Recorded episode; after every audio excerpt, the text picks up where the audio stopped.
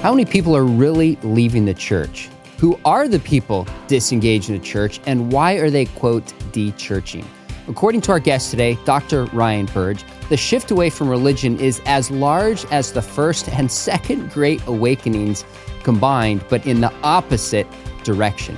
This is what we're going to unpack today with our guest, Dr. Ryan Burge. I'm your host, Sean McDowell. I'm your co host, Scott Rae. And this is Think Biblically from Talbot School of Theology, Biola University. Dr. Burge, let's jump right into your book. I've read a lot of books on people and young people disengaged in the church, and I found yours one of the best, super helpful. But maybe we could start by de- defining the term de-churching for us.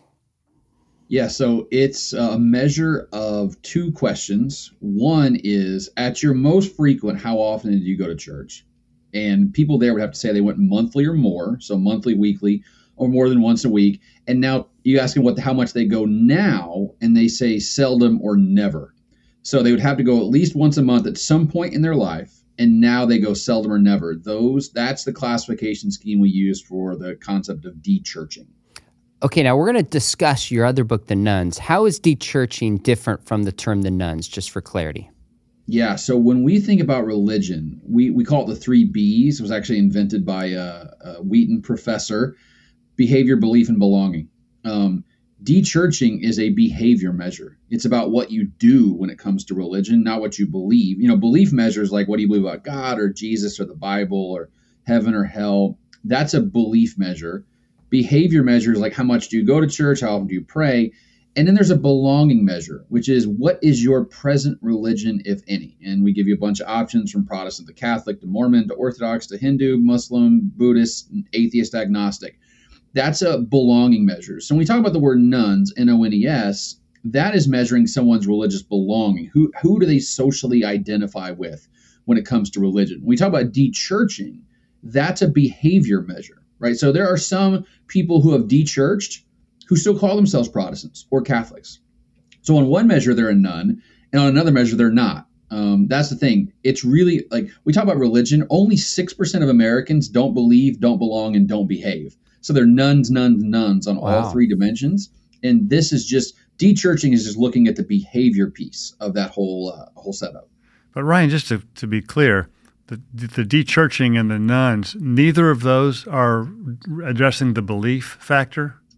Yeah, honestly, the belief stuff. This is going to sound awful coming on a podcast with you guys, but from a social science perspective, yeah, belief is really not that important mm. from a from a political science and sociology perspective. Because to me, like when I when I have my sociologist hat on, my social science hat on, what I think the most important question is who are your people? Like when you see yourself in social space, who do you associate with? So, like, think about this amongst people who never attend religious service, when we ask them what they believe about God, about 20% said God doesn't exist, and about 20% says I'm certain God exists. So even amongst never attenders, they're evenly divided on the question of whether God exists or not. That's why I think belonging is a more important question, honestly, because it says like, who are my people? Who do I throw in with? Even if I never attend service, but I still identify with as a Catholic, that matters a bunch because I still see myself as a Catholic, and Catholics are my people. So belief and we know even in the Catholic Church, most Catholics don't follow Catholic doctrine on all kinds of things, whether it be abortion, same-sex marriage, contraceptives, and even amongst evangelicals, you know, the the the doctrine of same-sex marriage has been the same for forever, and yet a majority of young evangelicals are in favor of same-sex marriage now. So the belief thing doesn't really seem to be doing as much work as the belonging and behavior piece. I mean, that's that's a really interesting observation, especially for a podcast that's devoted to apologetics and reason and you know having good reasons for why you believe what you mm-hmm. believe. Uh, but I think what what this shows is that the belonging is really an important part of what uh, what draws people to Christian faith. It's not just a rational thing, but the the belonging part is really important on that. So Ryan, let me ask you: uh, the the book, the, the Great De-Churching, was written primarily by a couple of pastors. Um, and I, I, I just want to be clear what what research did they do because they've got I'd say they're they've got a lot of skin in the game on this, um, but but you're you're a part time pastor too, so you fit that really well. So what what was your contribution to this, and what research did they do behind the scenes? So they approached me um, saying we want to do a very rigorous, academically credentialed study of dechurching, and we need someone with some intellectual heft, which I guess is me, but it doesn't feel like it most days. um, so uh, it was myself and Paul Djupe, who's one of my co-authors on a lot of things. He works at Denison University. He uh, worked on writing the survey, getting it set up, sent to Qualtrics, getting the quotes all taken care of, getting all the, the data collected. And then it was handed off to me and I worked in collaboration with Michael and Jim to do all the data analysis that you see in the book. So, all the graphs in the book, I made those, and all the data, I analyzed all that data. Um, and sometimes there's a collaborative process between myself and Michael and Jim about what do you want to see in this chapter? What are you looking for? Here's something cool I found in this data. Maybe you should write about this. So, it really became at the beginning, I wasn't supposed to be on the book, actually. I was just a, a consultant on the side but as we went along, we started realizing like I'm, I'm, playing a bigger and bigger role of shaping the narrative of how this book sets up and kind of pointing out things in the data that matter. And so they decided to add me as a with author. So that's really my contribution is really on the social side. I'm more descriptive.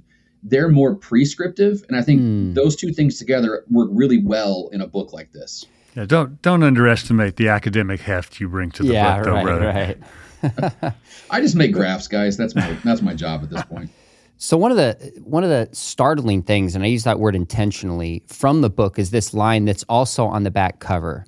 That the shift is greater towards dechurching than the first and second great awakenings combined, but in the opposite direction. Tens of millions of regular church worshipers have decided to stop attending church. How large is this phenomena?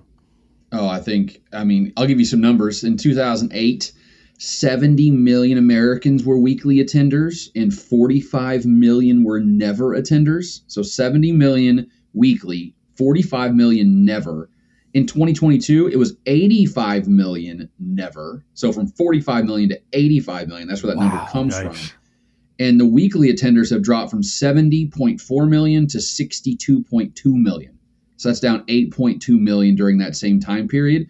There are, you know, if you look at the numbers, it's almost staggering to think about how many 40 million Americans is in a population of 330 million adults. We're talking about 13, 14% of all Americans uh, have gone to the de-churching side just in the last 15 years. I think it's the largest cultural shift in my lifetime and not enough people are writing about it, thinking about it, and considering what it means for the future of American politics, American society, American religion. Now, that can sound just like a number. People can think, okay, 70 million, now 62 million. That's a lot of people.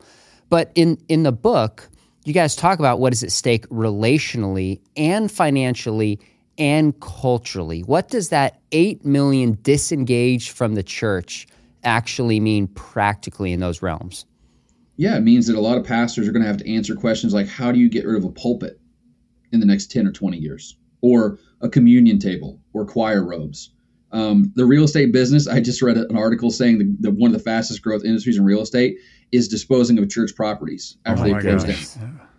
Um, it's become it's going to become a niche industry going forward of like how to how to figure out what to do with a lot of these buildings that are sitting empty because they're not you can't sell them like you would sell a condo or a house or a warehouse. It just doesn't work that way. Mm. so it's i mean it's going to radically change I, I, I say that the religion is the largest invisible social safety net in america clothes closets food kitchens you know after school tutoring prison ministry when these churches close down, and there's going to be thousands of them closed down in the next 20 or 30 years, without a shadow of a doubt, they're going to close. Who is going to step into that gap and make up the difference and and create another social safety net? Because Americans are not, you know, we're not going to become Denmark and have this huge welfare state that's mm. cradle to grave.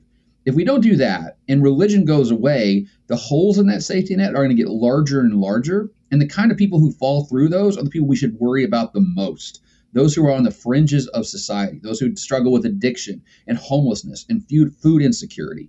Who are going to lift those people up?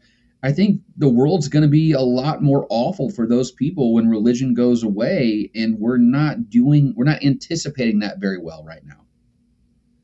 Well, that that'll really get your attention. Yeah, uh, and it's I think it speaks to the need for churches to be anticipating this now uh, and, and planning for that because that I mean, that's a huge hole in the social safety net that churches have been providing for, for centuries. uh, that that, you, that, according to your research, is going to be missing here in the next you know 20 years or so. That's a big hole to fill. Uh, let, let, just to be clear about this too, we're going to get into some of the details of who the dechurched are, but just in, in real general terms, what what are the groups of churches that people are dechurching from?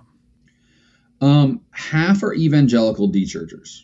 Okay, I think that's important to say that you know this this is it's really half quarter quarter. Um, half of evangelical churches and a quarter are, are dechurching from mainline churches, which you know that's United Methodists, Episcopalians, United Church of Christ, and the Catholics. Now the Catholic thing is tough though because Catholics the label is almost like a cultural label now, uh, like a you know cultural identity, like I'm Irish Catholic or Italian Catholic, than it is anything else. But you know, every almost every denomination in America is hemorrhaging now.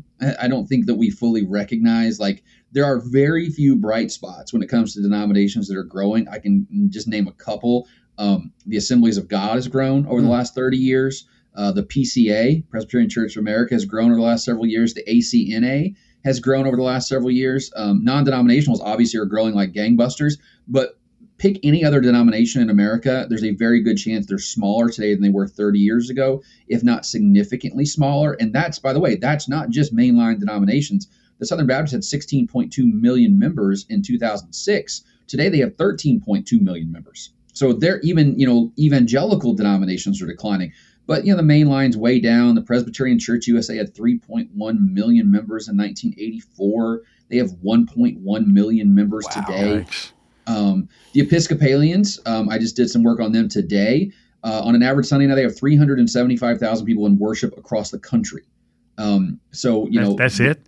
Yeah, um, and wow. they were at one point one of the most powerful denominations in America in the 1950s and 60s, and now they are a shadow of their former selves. So you know, it's almost every denomination now is hurting. There, like I said, there's a few bright spots, but generally the story is people are leaving all kinds of churches. Um, they're only going to certain kinds of churches. Non-denoms are growing very rapidly, but that's really the only type of church that I look at, saying, well, that's that's what the future of American religion, American evangelicalism looks like.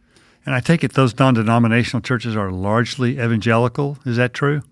Yeah, we just assume that as social scientists. I mean, obviously, there's a few examples here and there of churches that don't fit every criteria of an evangelical church. But you know, the the joke is the evangelical churches are Southern Baptist without the name. You know, like theologically, like they're doing almost exactly the same thing that the, the Southern Baptist Church would do. So, kind of by default, we all put them in the evangelical category. And actually, one of the reasons evangelicalism has not declined that rapidly is because non denominationals have picked up the slack that's been left by the Southern Baptists, for instance, in losing so many people. So, you know, non denoms are the only church Protestant family in the last 10 years that's grown. So, Lutherans, Presbyterians, Baptists, Methodists, they're all down significantly from the last 10 years. And non denom, there's 21 million, best estimate we have, there's 21 million non-denomination non-denominational Protestant Christians in America today um, which and there's seven million that go to church every Sunday. That's twice as many as Southern Baptists. So they are the future of American religion.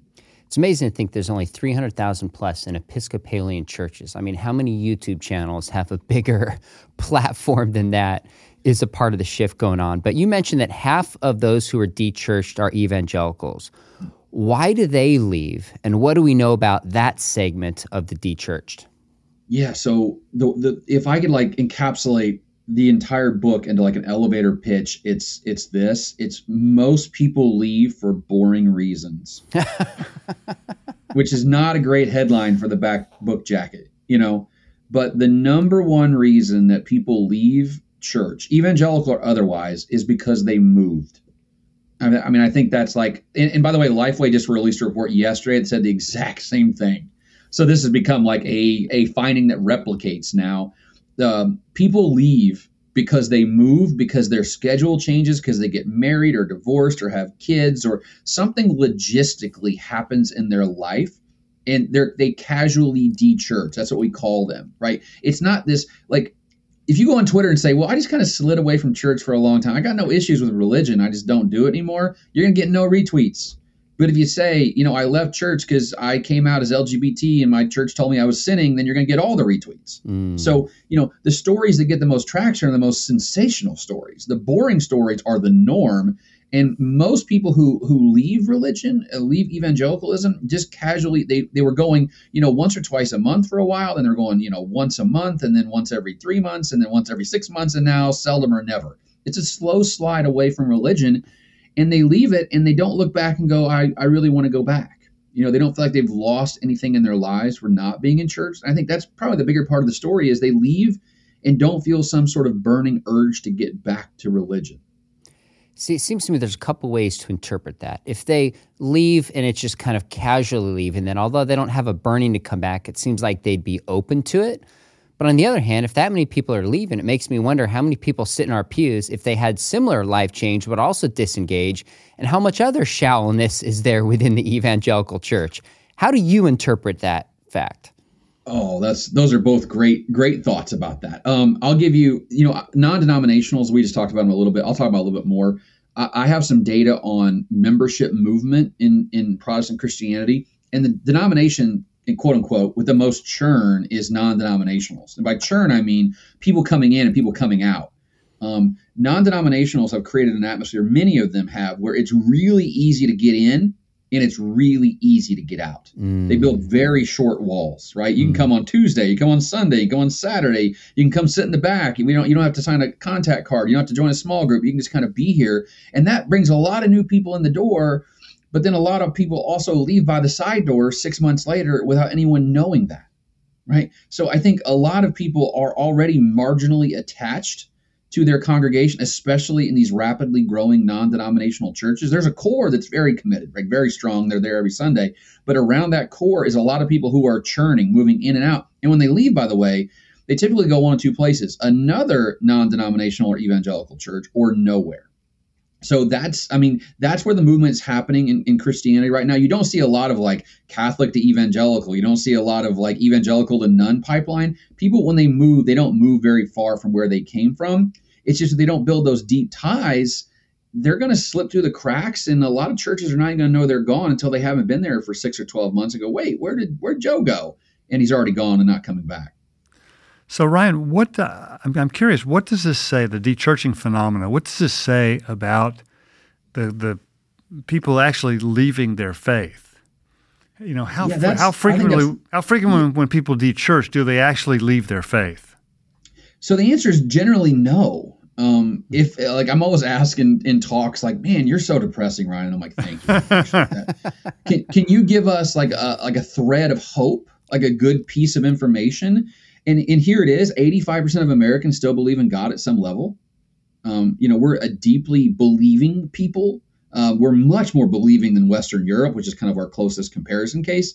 And so Americans, they the so the way I describe it is people leave the the belonging piece, or I'm sorry, the behavior piece first. They leave church attendance first they leave the belonging piece second. So they go from being a Protestant to a none or a, a, Catholic to a none. That happens second. The belief thing is the third level, the third layer. And very few people go through that layer. So they might not attend and they might not call themselves a religious person, Protestant, Catholic, or Hindu or Buddhist. But the, the not believing in God thing, that's a bridge too far for most Americans. So, you know, we got to think about these de-church people. in the book, we see like a lot of people who de-church still score pretty well on basic Christian orthodox about Jesus being the Son of God and the Bible being literally true and all these theological questions that we ask them. So, you know, very few of them say, I de-churched and, and Jesus isn't real. You know, and I don't believe the Bible. What happens is they de-church, but the belief still hangs around for a long time. It sort of lingers in their mind. That's that's such an interesting point that belief comes last after belonging and behavior. Now, one of the things that jumped out in your book that I, I wanted I wanted more depth on, but I realized books have a certain sequence and a certain scope, anyways. Is you make this point that people are not just dechurching to the secular left, but to the secular right. Can you explain what you mean by this and why it's so important to understand that? Yeah, Ross Douthat famously said, if, if you don't like the Christian right, imagine what the post Christian right is going to look like. Mm. Um, and I think that's what we're seeing more and more is the post Christian right is rising in America. And I think Donald Trump in some way accelerated that. Um, if you look at the data, in 2008, amongst people who self identified as evangelical, right? So we ask them, are you an evangelical born again Christian or not? You say yes. 16% of them went to church seldom or never of all self identified evangelicals, 16%.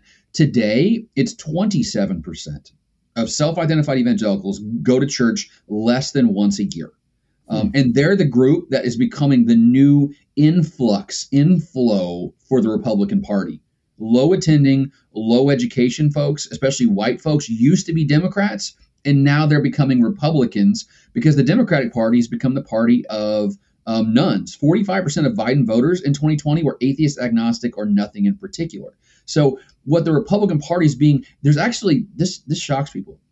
The Democrats' uh, attendance level has dropped at a slower rate over the last 15 years than the Republicans' rate has dropped of weekly attendance. So Republicans are actually leaving church faster than Democrats are right now. And part of that is like a floor effect. Like the Democrats couldn't go much lower because they were already kind of hitting this floor in the data. And the Repub- but the Republicans are catching them very quickly. So what we're seeing is I wrote a piece for Politico a couple of weeks ago about how I think Trump's the ideal candidate for the post-Christian right in that on things like abortion, he says, you know, like listen, I'm I'm pro-life, but I think it should be a states' rights issue. Evangelicals wanted not to be a states' right; they want to be a federal ban. But a lot of post-Christian right people take the Trump position, which is I don't like abortion, but I don't think it should be federally banned. So I think that's a huge cultural shift happening in, in American politics where, where religion has become a cultural marker, a tribal marker, a political marker, as opposed to like it's a more like I vote for Donald Trump than I believe that Jesus Christ is the Son of God. And and that's honestly the worst part of religion when it becomes a way to divide us, us versus them, right versus wrong. And that is what religion is becoming in the American discourse now. It's more about politics and culture than it is about theology. So, Ryan, you use the term in the book ex-evangelicals. Uh, help help our listeners understand who who is this group, and why do they de-church?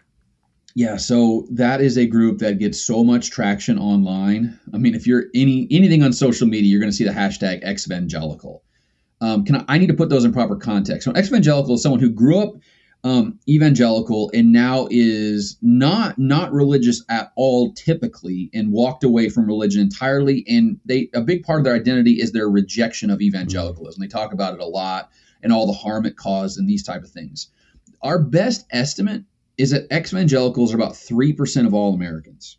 Um, so it's not a huge segment of the American population. And that's why sometimes like marginal voices are loud on social media. So we make them into more than what they are.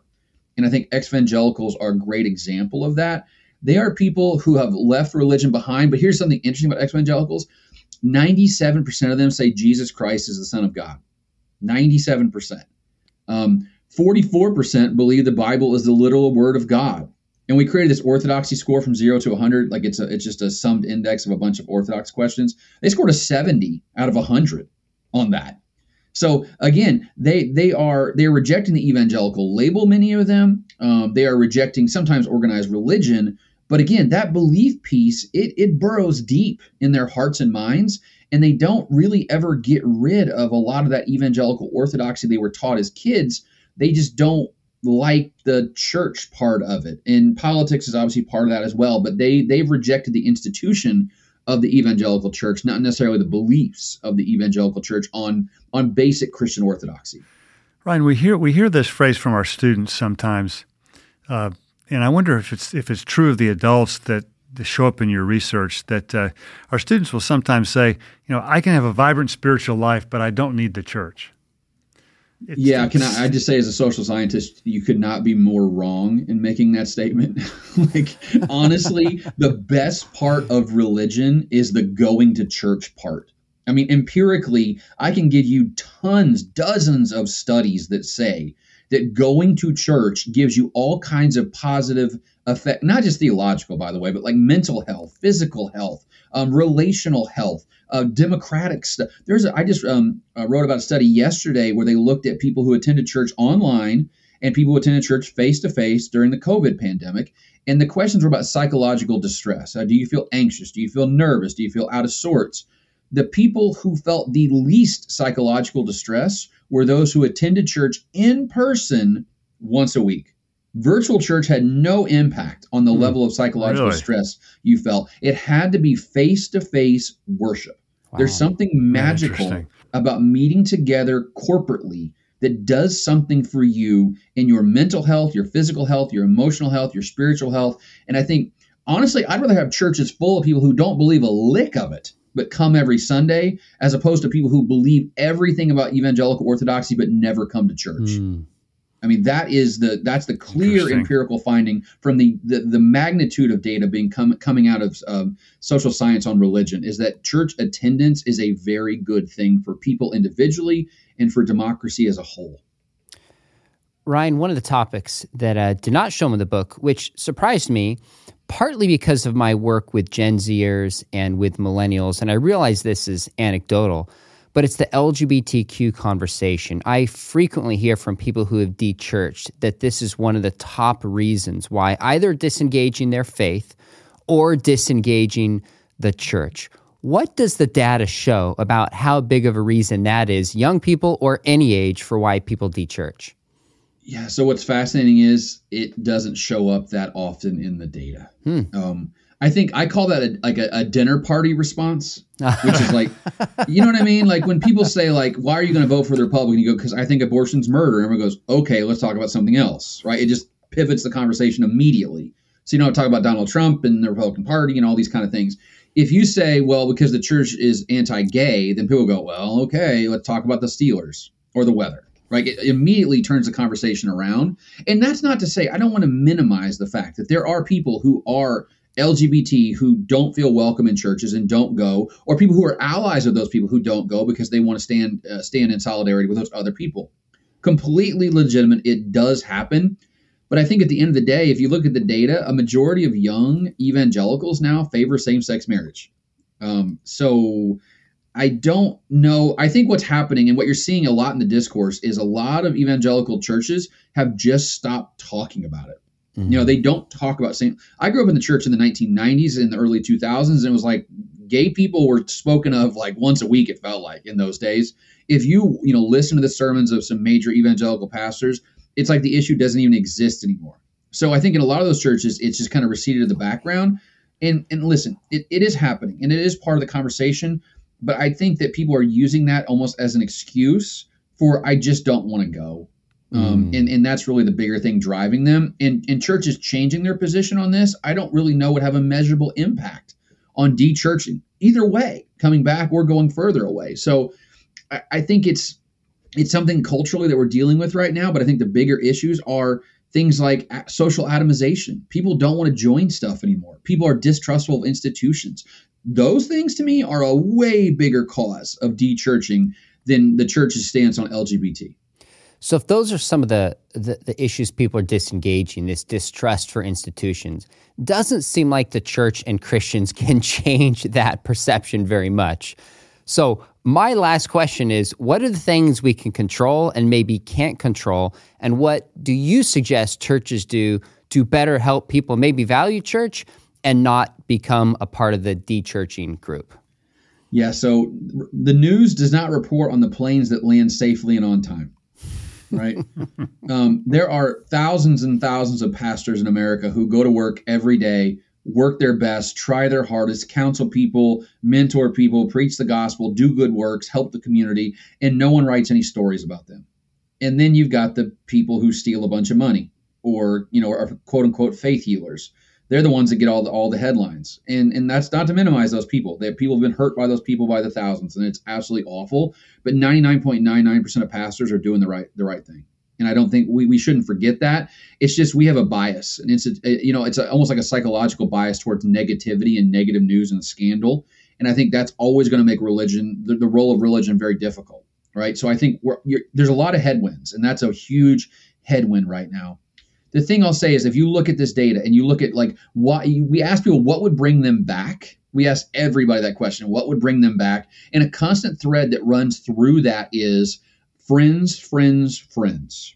Okay? Friends are friends forever if the Lord is the Lord of them. Hmm. If you want people to go back to church, they're going to do it for horizontal reasons, not vertical reasons. Um, very few people say, I will go back if I have a supernatural experience or Jesus calls me back or I just have this epiphany about religion. Most people say they want to go to a church where their friends are. So the, the socialness of religion does not need to be minimized by pastors. It needs to be thought about very carefully. So, how do you cultivate that? I think one way is to be meaningful and mindful and intentional about creating social space on your campus, on your in your in your community. Can we just have a barbecue? with no evangelist and no praise and worship time and no contact cards, just three or four hours on a Sunday or Saturday for people sit around, eat barbecue, talk. The kids can play games and they can stay as long as they'd like to build relationships with each other.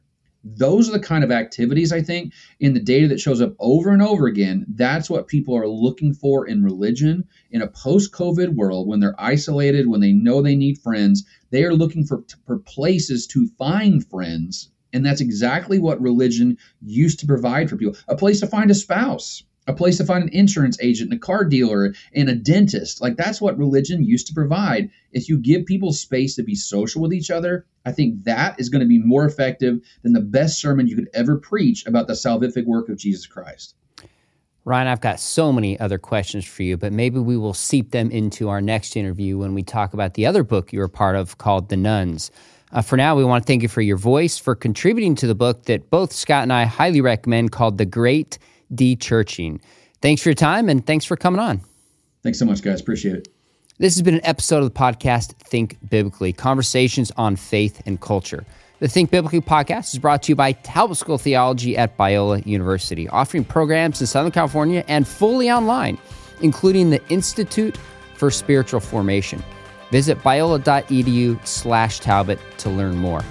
To submit comments, ask questions, or make suggestions on issues you'd like us to cover or guests you'd like us to consider including, please email, email us at thinkbiblically at biola.edu. If you enjoyed today's conversation, please give us a rating on your podcast app and consider sharing it with a friend. Thank you for listening, and remember, think biblically about everything.